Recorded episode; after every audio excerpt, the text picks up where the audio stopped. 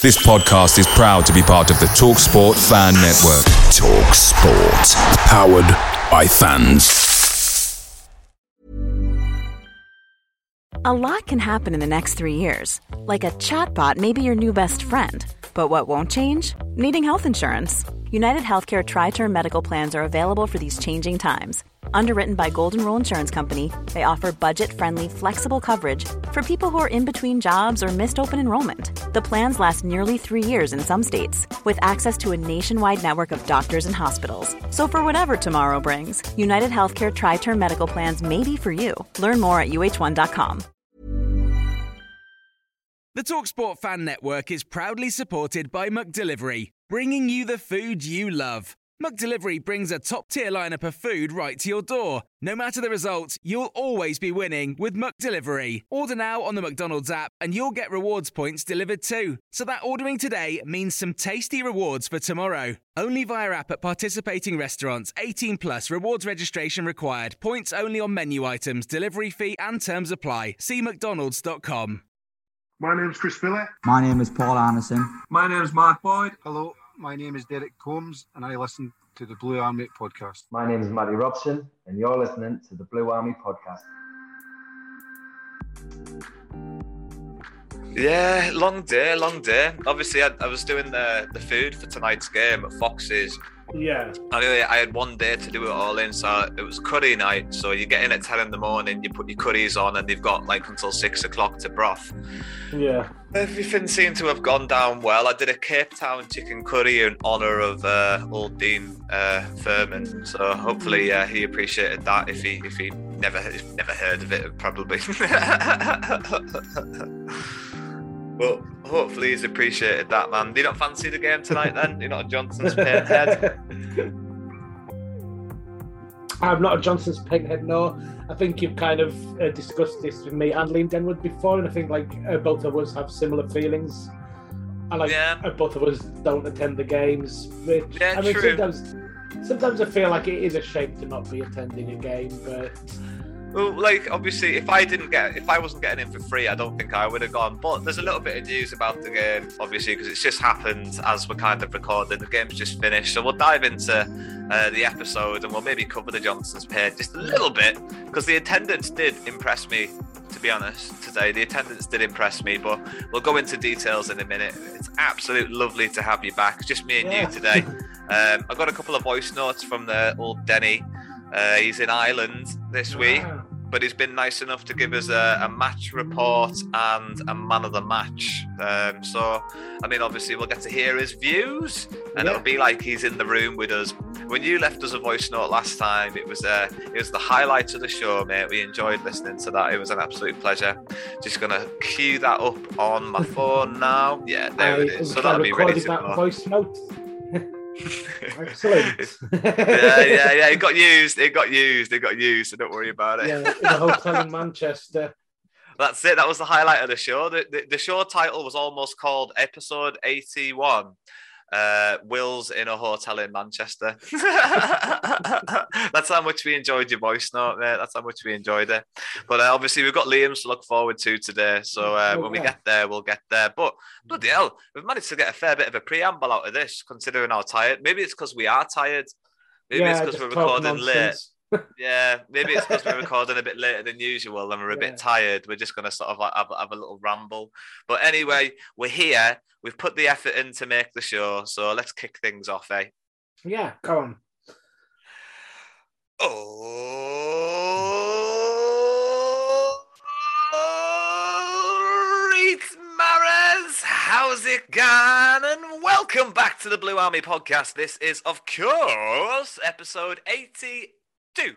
And I am buzzing to be talking to the other half of the Cumbrian Brain Trust. That's right, the man you've all been missing. Wills is back. Wills. Hello. Yes, great to be back. Yeah, we, I mean, we've already we've already both said we're a bit tired. We're recording Mm. this one a bit later in the day. Mic problems, but mate, it's lovely to have you back. Obviously, Liam's Mm. away. It's just going to be me and you this week. Next week, I think things are going to get back to normal, and it'll be the trio. Uh, but There's also some guests being lined up for the next month. Uh, there's a band that want to come in and have a crack with us. They're lifelong Carlisle fans. That should be a, the portion of the show that everybody uh, lifelong Carlisle to. fans. Yeah.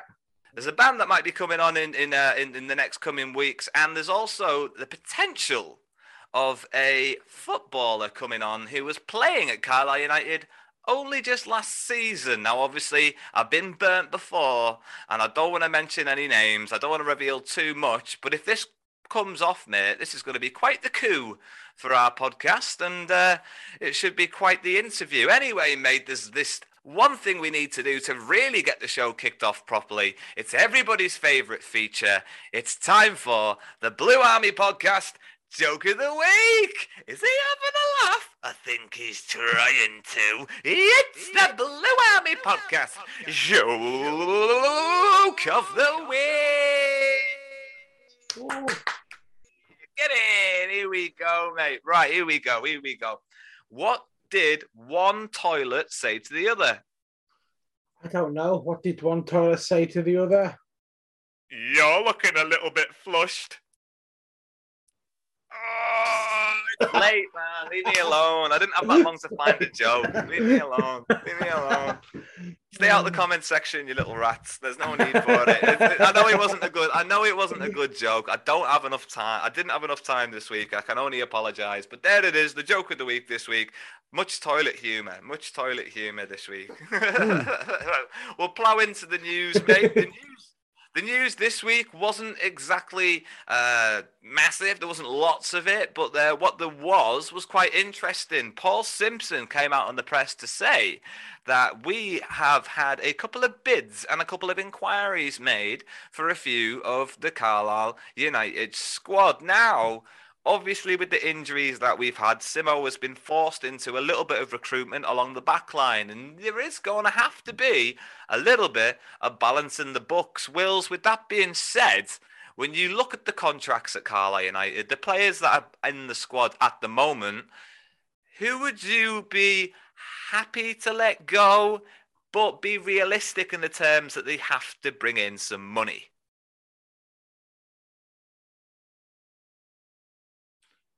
Um, I don't know because it's hard to think who who in the squad would.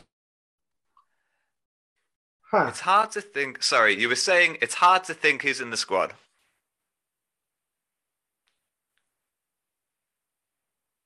Can you hear us? Yeah, it's hard to think who's in the squad who would actually bring in some money for us. Um, hello, can you not hear me? I can hear you. I can hear you. Oh, you can. Um, yes, it's, it's hard to think who in the squad we've got who could actually bring in some money, but um, I suppose like Omari Patrick's the only one that I can think of. Um, we've got other players um, um, who are good players, but whether they're players who someone's prepared to actually, as you know, there's we're kind of like on the verge of a decent squad now, it seems, and you know, you don't the the cost to letting an important player go could be more to us than what they'll actually bring in if we sell them. Yeah, I mean, it, it's a delicate balance, isn't it? I, I do have to admit. I mean, I, I've obviously done my own little bit of thought about the subject, and I've kind of gone round the squad about like who's actually an asset that can bring in some money, who's going to be maybe just somebody that we're, we're trying to get rid of the wages of and stuff like that. And there's there's two names that come to the top of the list, and when I mention these two names, I'm not saying I want to get rid of them. I'm not saying that. I'm just playing the devil's advocate, and I'm saying if Carlisle do need to sell somebody to bring in a bit of money, and the least amount that it's going to upset the squad. Um, I mean, one of which is Callum Guy. Uh, he's got Yeah. the time of his contract left over. He's still got a reputation that carries him through a little bit, I think, because Yeah. of that. What happened on the Beach, he was getting lots of assists. He was one of the best passing midfielders in the division at the time in terms of pass completion. And I think you could probably flirt with somebody in the conference that's got a bit of money in the back pocket and probably get a couple of thousand pounds for a pay like Callum Guy. And if he's if he's you know, he's got a young family. You've got to consider that. If someone's going to come in for him and offer him more money than what he's getting paid now, it probably won't be that hard for him to score. Thanks very much, Carlisle, but I'll see you later kind of vibe because there is a lot of competition in those central midfield places. And there's a lot of popularity in the central midfield. Like Gibson's a really popular player, Moxon's a really popular player, Jamie Devitt's a really popular player. You know, maybe he feels a bit neglected. Maybe he's not feeling the love of the fans that he's maybe felt. Maybe the fans are getting to the end of the sort of patience with him now. He's not taking the free kicks and the corners. He doesn't really have as much to do on the pitch. And now the captaincy is also gone from him. It might be one of those things. Like I said, he's a good enough player to bring in a couple of thousand pounds. Now, the other person is probably, arguably, the most valuable asset that we do have at the club. And under no circumstances would I want to let him go. Yeah. But if there was a process to sort of like balance the books a little bit. I think Jack Armer could really bring in a decent transfer. Yeah. Um, he's still only, you know, 20, 21 years old. He's played week in, week out for two and a half seasons now. He comes from a good uh, training background and I just feel like he could probably bring in six figures with a sell-on clause potentially kind of vibe. Like, but I wouldn't want to let him go because there hasn't been a lot of cover in that left back position. I did watch the first half of the match yeah. tonight. Taylor Charters did really well at left back, and obviously he did really well with Gateshead at left back, and Joel Senior coming back and play right and left. So maybe if Armer went, it wouldn't be as bad as what people think, and it would bring in uh, a large, a large transfer kitty. Will to stir the pot a little bit more, if you had to put a valuation on Jack Armer, just an estimation, what would you say his worth is in football? Um, I'm gonna say three hundred thousand. Oh yeah, I think that's a good that's a good amount of money to be asking for somebody with plenty of time left on his contract. Like, yeah, yeah, yeah, that's decent. And a left-sided player, yeah, that's probably fair. I'd probably go. I'll probably go for that kind of like quarter of a million kind of area yeah. with add-ons kind of vibe. But yeah, yeah, I have to agree with you there. I have to agree with you there. They're the kind of players that I'd consider uh, valuable assets enough to sort of like balance the books if it came to that. In other news, my friend Rochdale have fired and hired managers this week. The new manager coming in is a man called Jim Bentley. Obviously, one of the favourites for the job was Chris Beech. Rochdale are Carlisle United's next opponents. Does this kind of put you in the um, uh oh that they've got a new manager, they're going to be up for it next week kind of mindset?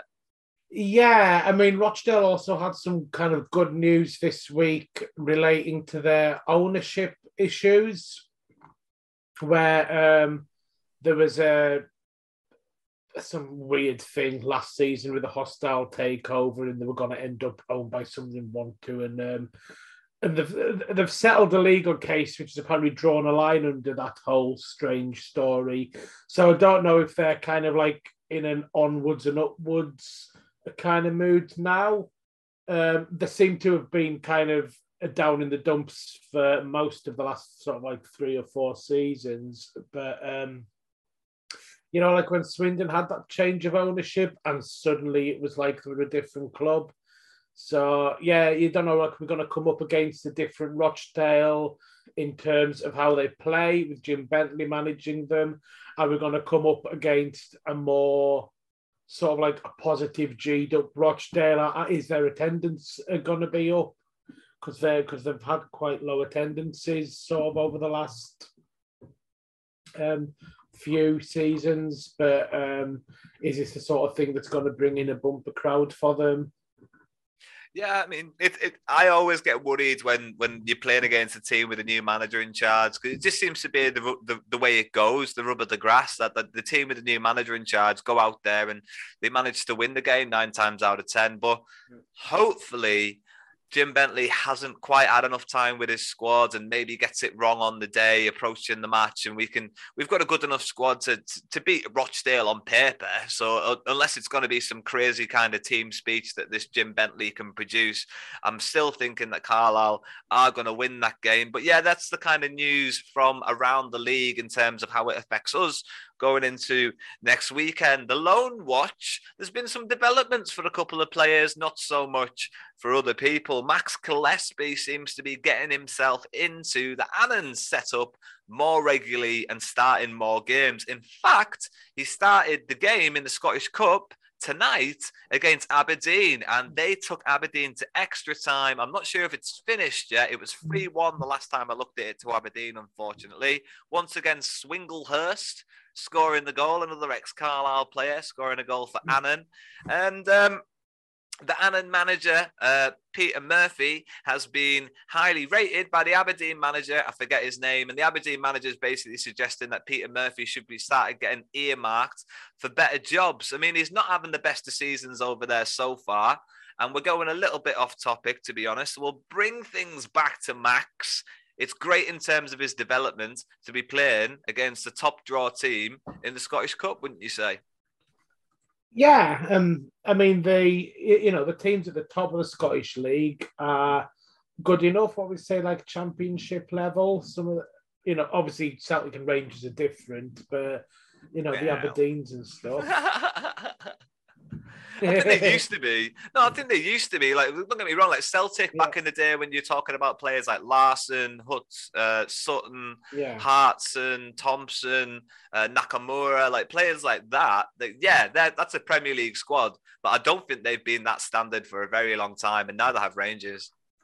Yeah, well, I guess maybe it was the whole Rangers getting kicked down to League Three there, and Celtic having no competition maybe I think most I like... think most Scottish teams would struggle in the championship. I'm not saying they yeah. wouldn't survive. I'm just saying most Scottish teams would struggle in the championship.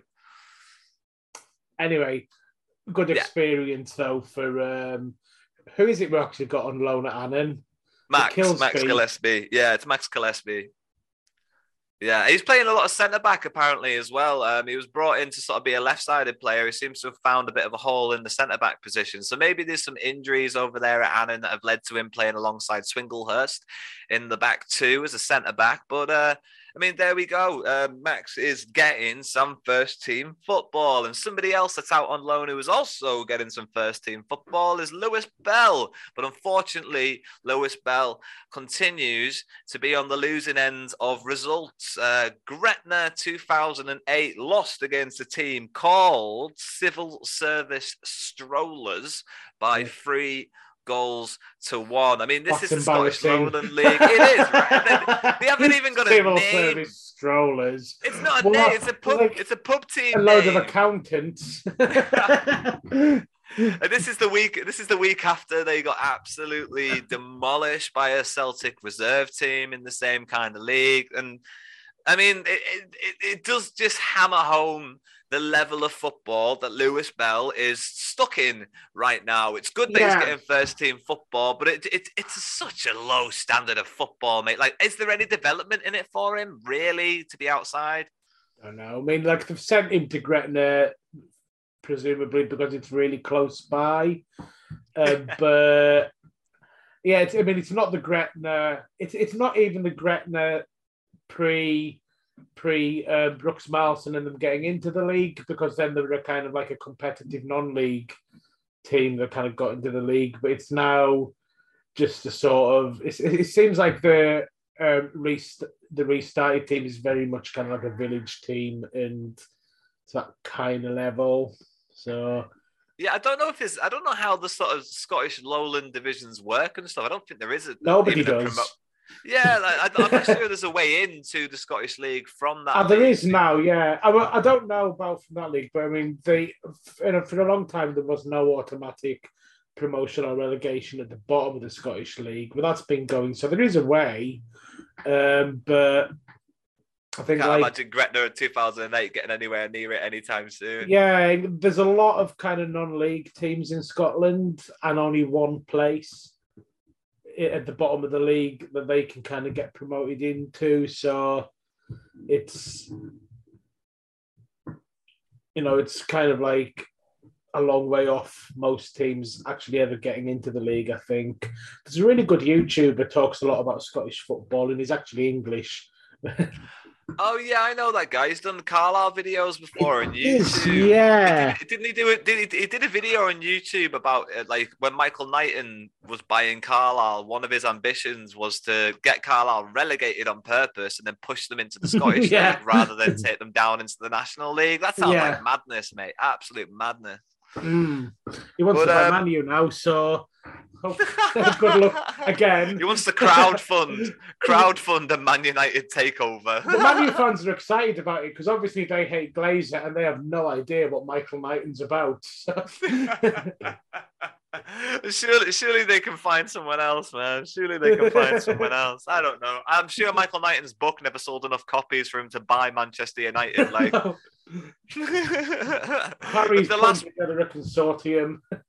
oh Jesus! I wonder who's friends with Michael Knighton. Jesus! Imagine Michael Knighton's friends, the sort of people that are willing to loan Michael Knighton money. Imagine having dinner with them. What kind of people are those, mate? What kind of people are those? Oh dear. The last man on our lone watch is, of course, young Sam Fishburn, who continues his goal drought, unfortunately. He came off the bench twice over the week, um, once on the weekend, one during the week, and only being able to help his team to two draws, not being able to get on the end of anything. Uh, in the last game, he came off the bench to replace Lewis McNall, who is absolutely on fire for Blyth Spartans, Will. And I've spoken to Liam Denwood about it a little bit last week, and we couldn't necessarily figure out what Sam is supposed to do when the person who you're competing with is scoring week in, week out. What can you do to get in that? Doesn't like if you're scoring week in, week out, you can turn up to training with a cigar in your mouth and you'll probably still get played next weekend because you're scoring goals, mate. And that's the most valuable commodity in football. What can Sam Fishburn do to force himself into that team when this Lewis McNall guy is just scoring for fun? I mean, it's difficult because I mean, you know, McNall. I presume McNall's kind of a contracted player for them as well, so they're not going to want to risk his happiness at being at the club and everything like that for a lone player. So it, it might be one of those where it's kind of the loan hasn't worked out simply because um, Blyth Spartans have turned out to have a contracted player in his position who's on form and for reasons that are understandable if you're a Blyth Spartans fan, um, Sam Fishburn's not going to get a look in. He might, because I mean, the goals might dry up. I mean, I don't want to wish it on anyone. There might be an injury that lets kind of Fishburn in. So, I mean, presumably we can recall this loan at any time. Um, Blyth Spartans, if, if, if they're naming Fishburn on the bench, they're probably not going to have a big squad themselves because they're just a small team. So they probably don't want it recalled because they probably still want to have the cover, but maybe there's somewhere better he can go. Yeah, do you think that's the solution, mate? Is is to maybe bring Sam back and send him somewhere else? Do you think like he probably could have had an opportunity to have played tonight if he was a part of the squad? Yeah, I mean, we discussed the level that Blyth Spartans were at before already when um, when it was announced that was where he was going. But we maybe thought that even then that he could he could he could be at a better level than that. So, um, and, and you know, we've had players loaned to us before who then haven't got a look in because there are players ahead of them, and just, it's a similar thing. You know, this is a situation where we're the big club and we want our player to be playing football. Uh, they have no obligation to play him. But unlike with the loans that are made to us from bigger clubs, we can end the loan, I think, probably at any time. So that's what I would do.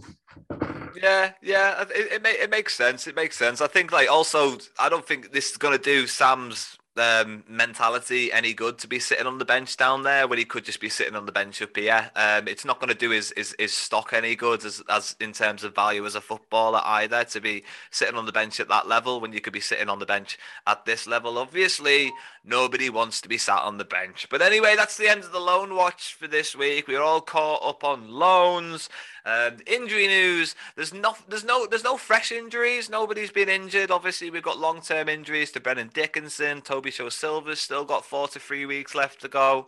Um, Joel Senior's still out for maybe a month or two. Uh, things seem to be a bit sketchy about that still in terms of his recovery coming back. But obviously, we've been boosted by people coming back, like Ryan Edmondson's been uh, reported as being fit but hasn't played a game yet. Um, Taylor Charters is fit and he was a part of the squad against the Manchester under 21s tonight. And also Morgan Feeney was on the bench against Gillingham and started tonight against yeah. the Manchester United under 21s. And all that is backed up by Paul Huntington being slightly ahead of schedule and starting the game against Gillingham. So, yeah, there's no fresh injury concerns. Many people coming back from injury. The squad is looking nice and healthy. Will, did we maybe act a little bit too quickly in the loan market, bringing in players like Jack Stretton and Duncan Idehen. Are these lads just going to get the rough end of the sponge? And, and like we've been saying about Sam Fishburn, they're just not going to get the minutes under the belt? Or is there a chance for them? Yeah, I mean, um, I guess Stretton seems to still be getting chances. Uh, I mean, I say still because um, Idehen's only just arrived, so I can't say that he isn't getting chances yet because he's he's only just arrived. But um, you kind of, especially you look at our defence now and Feeney back. Um, I don't know how much longer Barclay's out for, but oh, sorry, yeah, Barclay's still out for I think five week, five weeks. About five weeks, not a huge yeah. amount of time. It was six. It was six to eight weeks. Now it's now obviously it's gone down to five. Yeah, just difficult to see what the need for Idehen is specifically. Up front, there might be more of a chance for Stretton. There aren't as many players going for those positions, and we haven't really been, you know, we haven't been scoring loads of goals. Dennis, obviously, but um, we're still kind of waiting on Edmondson to get a league goal, Patrick to get a goal. Um, uh, who else that might have scored? Well, I suppose Gibson hasn't scored, but he has assisted. So yeah, Gibson's contributions to the games have been quite big. And uh, mate, let's just dive into the match report. And as yeah. we always do when we dive into the match report, I'll give you Carlisle United starting lineup for the game against Gillingham, which had Hoyley in net, back Whelan, Huntington, Mellish, and Armer at the back five, with Gibson, Guy, Moxon in the midfield, Dennis and Patrick up front. Now, obviously, the defensive line has been changing quite a lot over the last couple of weeks because of injuries, not left back, not right back, but the central three. Other than that, we've been quite consistent going forward. Do you think Paul Simpson's the sort of manager that once he's found or his strongest 11 or what his in his opinion is his strongest 11 he he runs that week in week out. And in in his opinion, do you think that midfield three is his best midfield three? Um, yeah, I think so. Um, but I think um, Harris is still kind of returning to fitness, mm. so so he's maybe still in the you know. I mean, because obviously Harris is the player we've given a three-year contract to and played paid money for. So he, he's still kind of somewhere in the back of Simo's mind, and maybe he's just kind of not yet in full consideration to start to start games because of the injury. But um, you know, he may well be starting the game. But it depends how the others do. You know, he may just struggle to get in. I don't think. I don't think Paul Simpson would make a change just for the sake of it because he's got a player coming back. But yeah, yeah, but, that's the know, point. That's the, the, point. Yeah, that's the point. Is that Simo's not that kind of manager. Yeah, but if you know, if if they underperform in the game, or you know, I mean, I'm sure that he potentially would if he were coming up against uh, an opposition where he felt that Harris's qualities were specifically what's needed. You know, I don't think he'd like stubbornly stick to the same eleven no matter what either. So there probably is still chances for for you know for that four to compete for three spots. I mean, I'd say I'd say going going into a game, the only person that you're guaranteed to be starting a game right now in the league is Dennis and Hoyley, Yeah. Armer, and Fin. Fin back. There you get. There you guaranteed starters. Everyone else is kind of a little bit interchangeable because I think Corey Whelan's actually done himself a really good service after being called into the squad for the last couple of games, and he might have pushed himself up that pecking order a little bit, and now is in contention to be a part of that defensive three because we all know it's Huntington, Feeney, and someone else, and at, at the moment it's Mellish yeah. and he's justified himself being in the squad. And obviously, in this goal, uh, in this game, sorry, he managed to Yeah. score the winning goal, which you're not going to take that person out of the squad. But Yeah. if Whelan's a good defender and Mellish, you know, looks a bit keen to get forwards and you're happy to have him in the box a bit more regularly, then maybe Mellish goes into the midfield and someone gets dropped for the midfield and Whelan ends up being a part of that defensive line. Um, no, let's go and walk about again. Is- well, is this is the gonna- this is the thing. This is the thing as well, because like in the Gillingham game, now we're talking about the Gillingham game. Like what I noticed a lot is that Mellish just kind of if Carl when Carlisle have the ball, Mellish just goes wherever he wants to go. Sometimes he's he's, Yeah. he's backing up the defensive left. Sometimes he's backing up the defensive right. Maybe he's not going where he wants to go. Maybe the game plan is when Carlisle United have the ball. You you have to be near it basically. So if the ball goes down the left channel, you need to support the left channel. If the ball goes down the right channel, you need to be supporting the right channel. But the Yeah. idea is when Carlisle United have the ball, Mellish needs to get his ass closer to the ball to be an option. yeah, and- well, he's definitely got the stamina to do that. So Yeah, kind of good to make use of that. that seems to be the sort of game plan, and and it, it, I, I really did see it in that game. Um, in the first half, you they, they were right up the end that I was in the paddock, and you could see Mellish going down the left and supporting Armer, and I was like, "What are you doing going down the left? Like down the right, maybe, but like I don't think he'd ever go down the left." But there he was, mate. He was down the left, and he was backing up Armer, and then passing the ball into the midfield, or you know, looking for a sort of like cross himself. But he's not a left footer, you know. It's one of those kind of to the back post curler kind of balls, but still he's offering the options, and that seems to be the game plan. Is that we've got yes, we do play with a back five, but when we have the ball, somebody's going forward to give that man options. And Mellish has done a cracking job, and obviously the goal is is is evident of that. I mean, shall we? Uh, we'll, we'll we'll pretty much. The game itself, mate, Yeah. and uh, we'll go into Liam Denwood's reaction as well, and we'll listen to that, and, and we'll we'll react to Liam Denwood's reaction. The first half was it was boring, boring. It was fucking boring, mate. It was just dreadful. I mean, they, they couldn't string together five passes, and neither could the opposition, thankfully. But it was just a drudging game of football. Patrick Omari was just not having any luck, and neither was Gibson, neither was Moxon. And Moxon looked like he was carrying a little bit of a knock as well. So, not to the best of his standards. And uh, I mean, Dennis was keen. And in the first half, he shot one from about 25 yards out, and you know he was going, he went for it, but nothing, nothing solid, not nothing great. You know, no really good chances in the first half.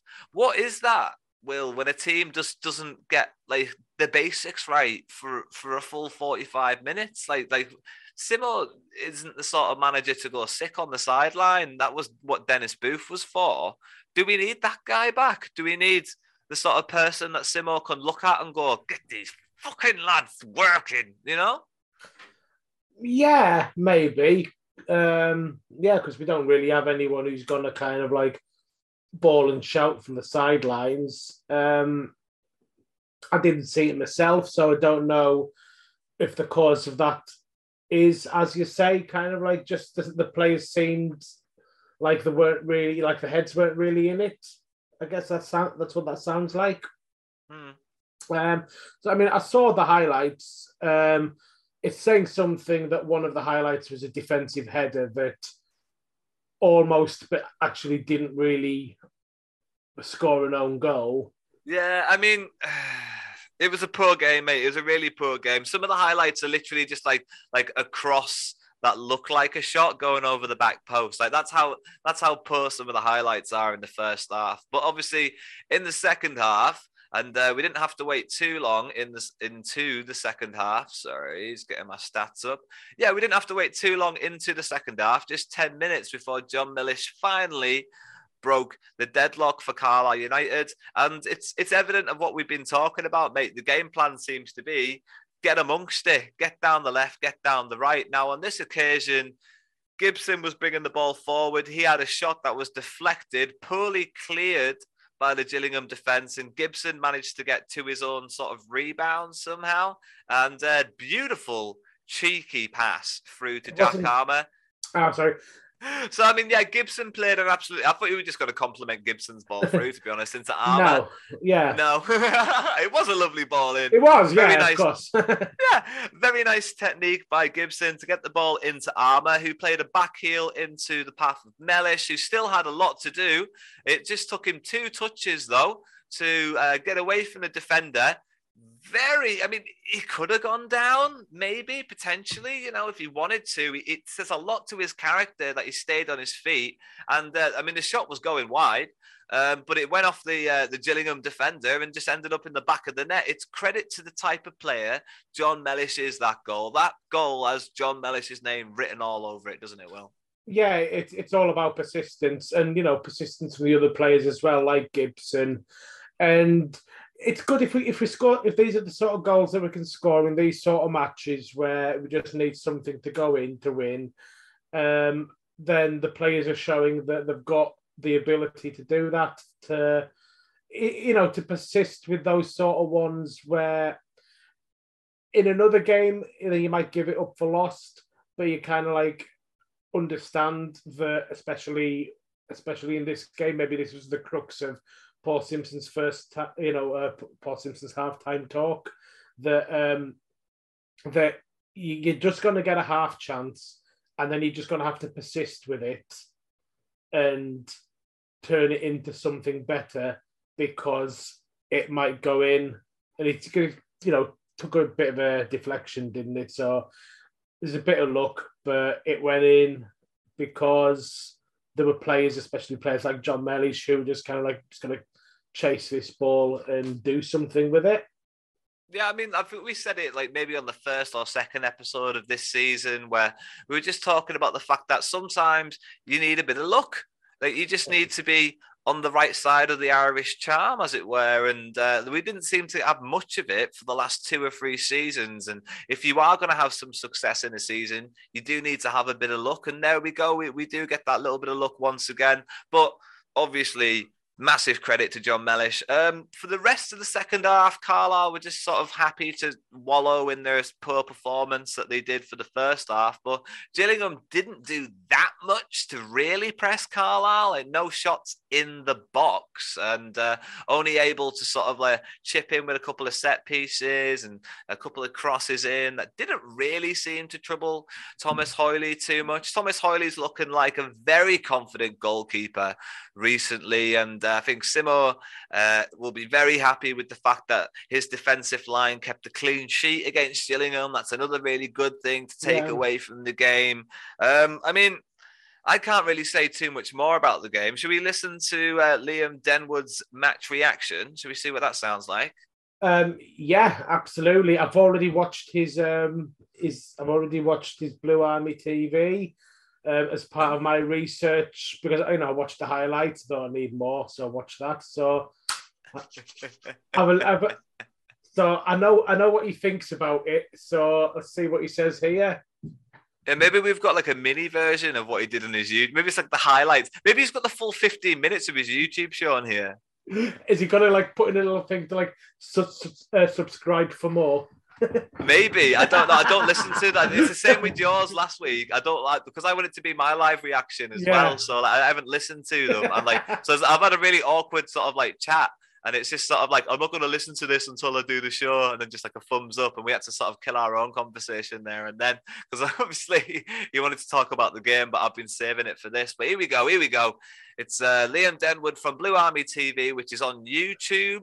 And uh, he might tell you to like and subscribe. I'll tell you to like and subscribe. Go over and like and subscribe. Here we go. This is his match reaction. Hello, Wills and Liam. Um, I'm Hey. here for my match reaction from the game against uh, uh, Gillingham today, and I'm gonna. I've got to say, although we got the three points, I didn't think it was our strongest performance. I definitely think we played better in some of the draws we had. The big negative for me is Kristian Dennis losing his goal scoring streak, which you know I was I was enjoying seeing him break some records. But yeah, we're going to be judged on the three points at the end of the day, and we did get that. So there aren't that many negatives. Uh, yeah, that's all I've got really got to say today. There wasn't that many talking points coming from the game today. Uh, but three points is all that matters in the end, and I'm happy with that. I'll tell you what, man, he's not wrong. He's not wrong. That's, that's not all he had to say, though. He managed to draw out a good six minutes of it. On his... no, to be fair, yeah, you can go out if you want to know what Liam really felt about. Yeah, that's. Uh, I mean, yeah, that's so. That's an abridged version of of his because he speaks a bit more about kind of like our defense um, and the options that we've got in defence, um, how well Huntington played, and also the fact that he's scoring a goal a game. Like yeah. one goal every game, though. yeah, it's, it's, it's, it's a minor achievement, but it's an achievement. Um, I mean, he is right, though, isn't he? We both kind of like talked about it a little bit there. At the end of the day, what's really important is the three points and the clean sheet. Yeah. Um, you know, we not gonna we're not gonna play brilliantly every week, um, but teams that do well have other ways of winning. Um, and like just like we talked about with the persistence over the goal, if that's something that we can kind of do regularly when we're not playing that well, and admittedly we'll come up against a Gillingham team who also weren't playing very well. So, but if that's something that we can do regularly in these sort of games, then you know we're kind of going around turning draws into wins, which is two points every time you do it. So, well, that's the difference, yeah. man, between playoffs and promotion and, and everything else. Wins, three points, draws don't draws don't get you there in the end, man. Like 15 draws a season I'll see you just outside the playoffs. 15 wins a season I'll see you just inside the playoffs. And you know, these are the very slim margins that football teams live by at our level of the game. And um, Thank you very much, Mr. Liam Denwood from Blue Army TV you, on YouTube. You'll be back very soon uh, to give us your man of the match. But me and Wills are going to go first, and we're going to give you our Foxes features man of the match. Wills, since it's been so long since you've been here to do this, you can go first, buddy. Who's your man of the match for the Gillingham game? So, my man of the match, and since my research on how we played, included Liam Denwood's um, Liam Denwood's podcast. Um, I feel like I've probably been influenced by him a little bit. Um, so I'm going with John Mellish. I don't know if that's going to be his man of the match, but he does he does talk up Mellish's performance and obviously the goal. So um, based on ah. that and the highlights that I've seen, another thing I'm going to give it to John Mellish. Well, I don't know. He might not have given it to John Morris. I, I have another chapter. I have another chapter of uh, Skelly's embarrassing stories. Now he yeah. works at Brunton Park. So the Skelly's embarrassing story this week is uh, John Mellish obviously won the Man of the Match award at uh, at, Brunton at Brunton Park at Carlisle for the Carlisle game against Gillingham. He won the Man of the Match awards. One of the things you have to do when you win the Man of the Match award is that you get brought into Foxy's restaurant for all the people that were sitting in the boxes, uh, and they present you with like a, a, bottle of champagne, I think it is in Foxy's yeah. restaurant. Then you go over to the sponsors lounge. You pretty much do the same thing in the sponsors lounge, but they give you uh, something else as a man of the match award. So you basically go to these two different bars. Anyway, when John Mellish uh, was was collecting the man of the match award this week, uh, I was downstairs in the office signing out of my shift. And uh, as I was signing out of my shift, I walked back through into the foyer of Fox's restaurant, and John was holding his young child and his man of the match award while his missus was trying to take a picture and I just pretty much burst into the room with just them two in it and, and me. And I was like, oh, I'm really sorry. Um, crack on, do your own thing. And I just turned around and left the room really embarrassingly, yeah. uh, even though they were like, no, no, come through, come through, come through. And they would have been very aware that the only thing for me to go back to was the office of which I uh, just came from. He just basically walked back into an empty room or a closed Yeah. room. Or...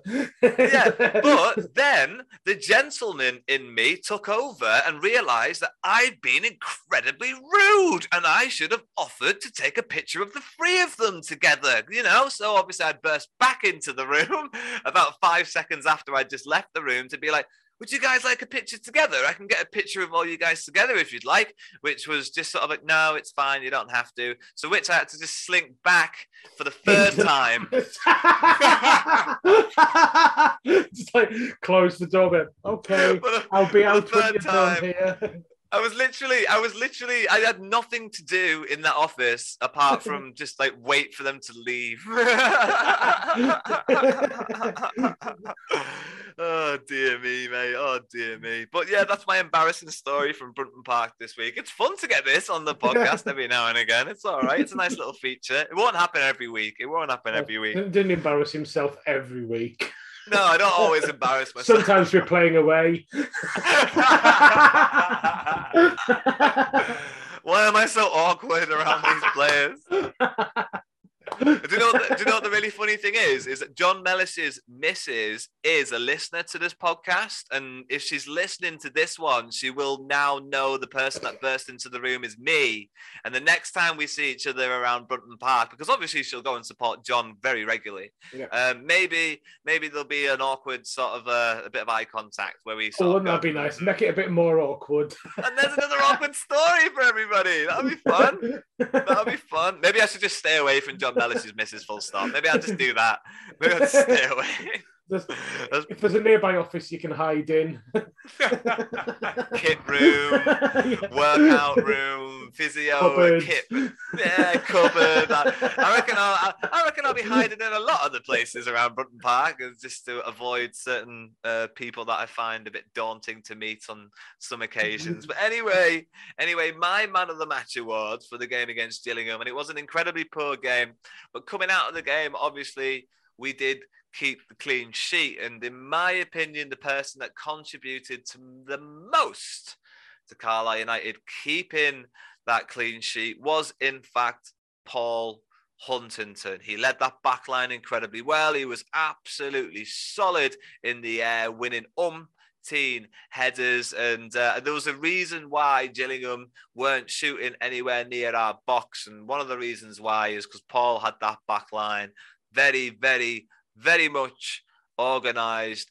And I know he got brought off in the 72nd minute. Now I'm looking at it for, for Feeney, but in my opinion, if Huntington didn't start that game, I don't think we would have won that game.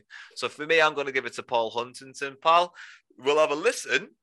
I'll get back on my phone Yeah. again. Well, Ian To who- Denwood was very complimentary about Huntington himself, so I feel like he's going to give the man of the match to either Mellish or Huntington. All right, here we go. We'll Let's see. see. what side of the fence he lands on. Oh, it might surprise us. Maybe he'll give it to Holy again or something. I think he gave it to Holy last week. We'll see. We'll see. Here we go. For my man of the match today, I'm probably going to have to go for John Mellish. You know, prob- and for the obvious reason of the goal, you know, it wasn't his finest but you know, it counts all the same. But I think even without the goal, he was probably still our man of the match. Man of the match Him Even without the goal. John Mellish was putting in were absolutely unreal. You know, some of the defending, you know, I've questioned John Mellish this season. I, I you know, a lot of people have, and rightfully so, in my that on his opinion. podcast. Today showed his Oh, well. and he was a really Exclusives. good alongside Paul Huntington.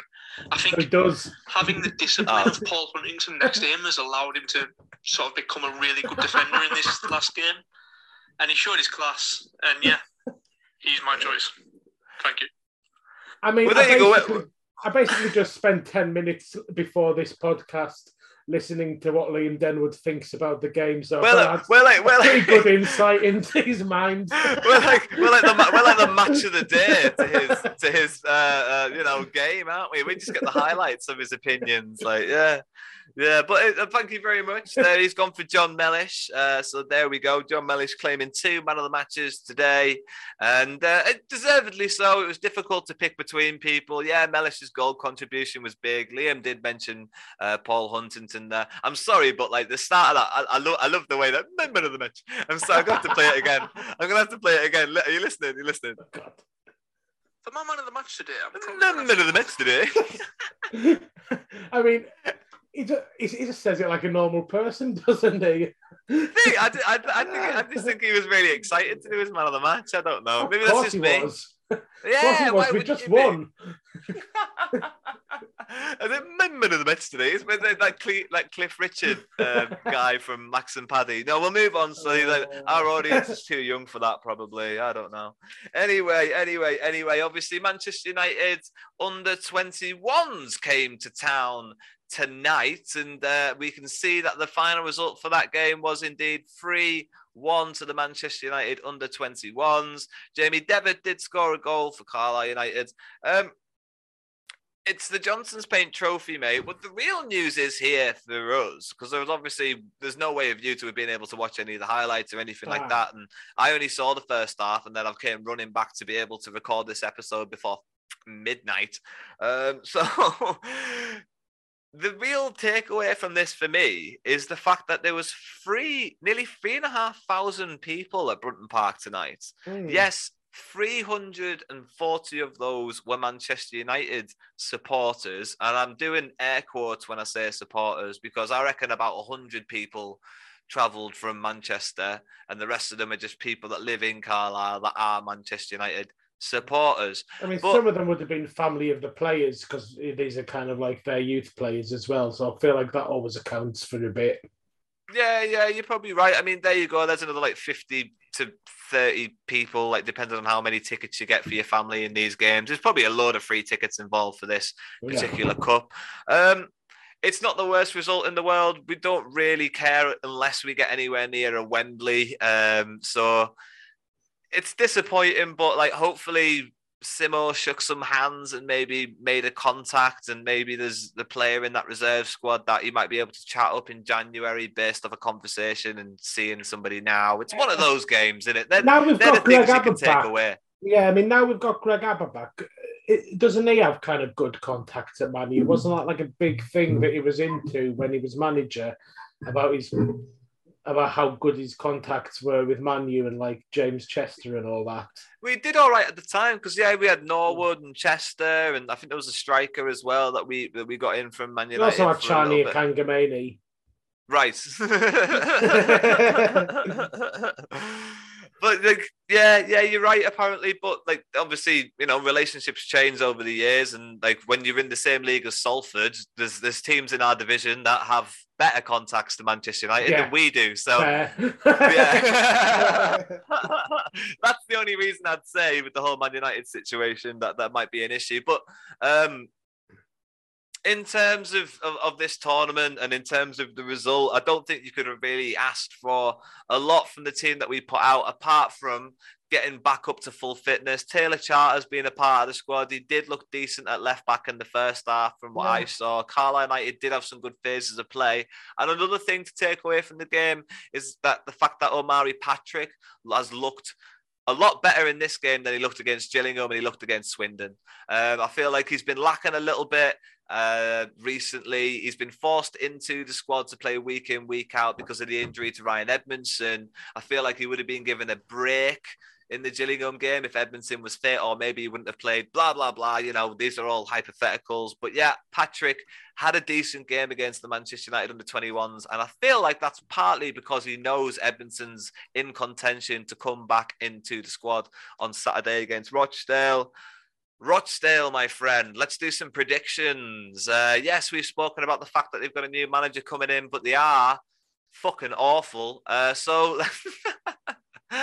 let's see what you think, Wills. What do you think? Uh, is it going to be enough for them to pull off an upset against us, or do you reckon we've got enough about us to carry on a pretty decent start to the season? Yeah, I think um, I think we're going to win one 0 Just Yeah, carry on doing what we're doing. Um, you know, we only need to score one goal a game. If we only concede one goal a game with the occasional two, and most good clean sheets, just just keep just keep scoring a goal a game. yeah, Yeah, 1 0, 1 0. Um, I'm going to agree with you for a change. I don't think we've ever agreed on a match Yeah. prediction. Let's make it, yeah, yeah, yeah. 1 0 is probably a fair result, I'd say. I, I think uh, if Ryan Edmondson does come back into the team, he might just be a little bit shy of full fitness, and Carlisle's attacking might be lacking a little bit to get like a second or a third goal. But there will be Dennis, there will be Gibson, and there will be Sir Huntington and, and, and people from set piece players now that we've just we're just more threatening from Yeah. from every position at the moment. So there's always a goal in us, I think. I think there's always a goal in us in every game. And I mean that's right, isn't it? The, the stats don't lie. We've got that goal per game ratio going for us. So obviously Yeah. going into next weekend, me and Wills are thinking 1-0. What are you gonna say, pal? Yeah, I was saying we're just a bit more clinical, but without being especially creative. Yeah, yeah, yeah. I mean, I mean, it's um, it's it is clinical. We do look decent, but when I looked at the stats with the Gillingham game, we just we didn't get that many shots, you know. So hopefully that was just one of those sort of like flash in the pan situations, and we'll get back Yeah. to producing more chances, and then from more chances, we'll we'll end up scoring some more goals. But we Yeah, do I look mean, at we better the- football inside. Yeah, I mean, we had the Crawley game where we had loads of shots, and you know that you know that was just looking like we were creating a lot of just not being clinical enough. Um, yeah, true. But then you know we become more clinical but less creative. Just keeps averaging out to a goal a game. That'll do us. I'm happy with that until the end of the season. You know, as long as we keep winning them and keeping clean sheets, that'll do for me. Right, mate. Before we say goodbye to everybody, it's time for the final feature of the Blue Army podcast, and that is, of course, on this day. On this day in August 1994, hundreds of Carlisle United fans missed out on a 2 1 win at the Bescot Stadium, courtesy of two goals from David Reeves, when a lorry loaded of glass overturned on the M6 motorway two hours before kickoff. News that Walsall had been beaten lightened the mood as the heavy flow of traffic returned to head back to Cumbria. So, Wills, have you ever been involved in a delayed kickoff? And if so, where were you at? No. Oh, fair enough. And there we I go. can't That's remember. the- Yeah, I mean, if I if if, if I have, then it was only a short delay. Um, I mean, there was a sh- was there a delayed kickoff at Brunton Park last season, but like only by five minutes because um, fans queuing to get in or something like that. But Was like Simo's first game back at home, maybe. maybe yeah, but you know, nothing proper in terms. Yeah. Of... So go on. You, uh, what about you? I take it you have. No, I've not. I've not. I've not had. No, I've not had. No, I just, I just don't think it happens that often. So you know, maybe that's why it's written in a book and we don't have stories about it because it just doesn't Yeah. happen that often. it Um, I might mean, like, have happened. I can't remember. yeah, yeah, yeah. It's one of those. Like, I might have been at that one as well. Not the but, sort of uh, thing that you're like. I mean, you know, if you were going to that Walsall game, you'd probably still remember it now because a lorry load of glass spilled over. But I wouldn't kind of like think, oh yeah, I remember that one time that we were home to Hartlepool in 2004, and kickoff was delayed by half an hour. because- Yeah, you're right. because, don't, wouldn't think of it. uh, you think about the result, yeah, if anything. Yeah, you're right. You wouldn't. You wouldn't think of it. You wouldn't Yeah. think of it. But I mean, there we go. I mean, the worst I've ever done is turn up to a game like 20 minutes late or something. Like the traveling down. It was the Liverpool game. Like oh, I, Everton. turned Sorry. to a game a week early. Away. No home. This was when I was living in Liverpool, so I, you know, I had to drive up from Liverpool, and it was when I, also when I was in, I think it was in first year uni or no, maybe second, but it was early enough in like the early noughties that I think um, I didn't have an easy way to have known otherwise that the game had been postponed because um, didn't have smartphones, I would have had to kind of like look up on the internet, is this game still on? So like I, I had it on the calendar on my fixtures list, it was there, um, Nottingham Forest, but they'd qualified for the third round of the FA Cup and therefore or they qualified not third yeah, they qualified for a round of the FA Cup that meant the fixture was postponed. And I didn't know and drove up to Carlisle Oh well, I imagine you still had a decent coffee somewhere or something. I, I think I just drove back. No, I think I did. I did have a coffee somewhere. I went. I parked in town and kind of went for a mooch around. I think. at least, at least the petrol prices weren't that bad back then. Then, Yeah. might have been more of a kick in the teeth. Tuppence, a gallon. That's what it was back in the day. Tuppence a gallon. day, You'll never know back it. in oh, I think it was a 2005 tuppence Oh, a you'll gallon. never know it. You'll never know it. You'll never know it in your lifetime, kidders.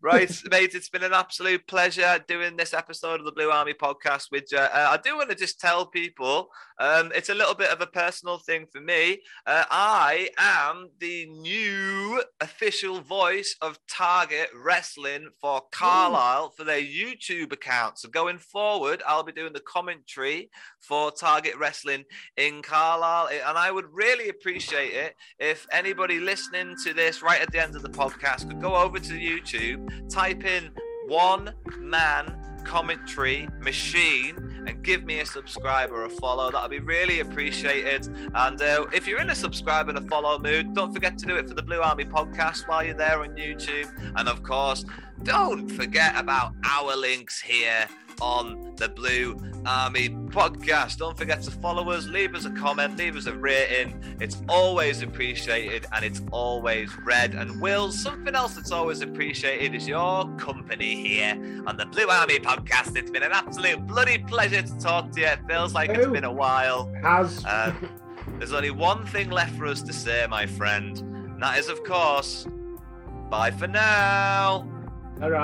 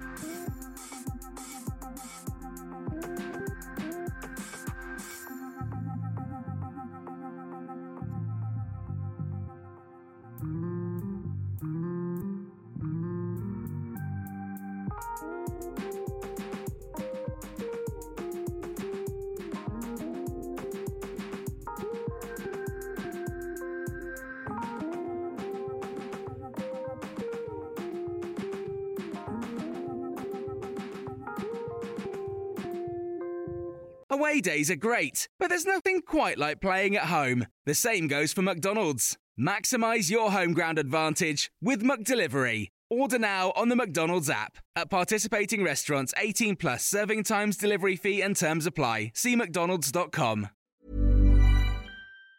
Hey, it's Danny Pellegrino from Everything Iconic. Ready to upgrade your style game without blowing your budget? Check out Quince. They've got all the good stuff shirts and polos, activewear, and fine leather goods, all at 50 to 80% less than other high end brands. And the best part? They're all about safe, ethical, and responsible manufacturing. Get that luxury vibe without the luxury price tag. Hit up quince.com slash upgrade for free shipping and 365 day returns on your next order. That's quince.com slash upgrade. This podcast is proud to be part of the TalkSport Fan Network. Talk Sport. Powered by fans.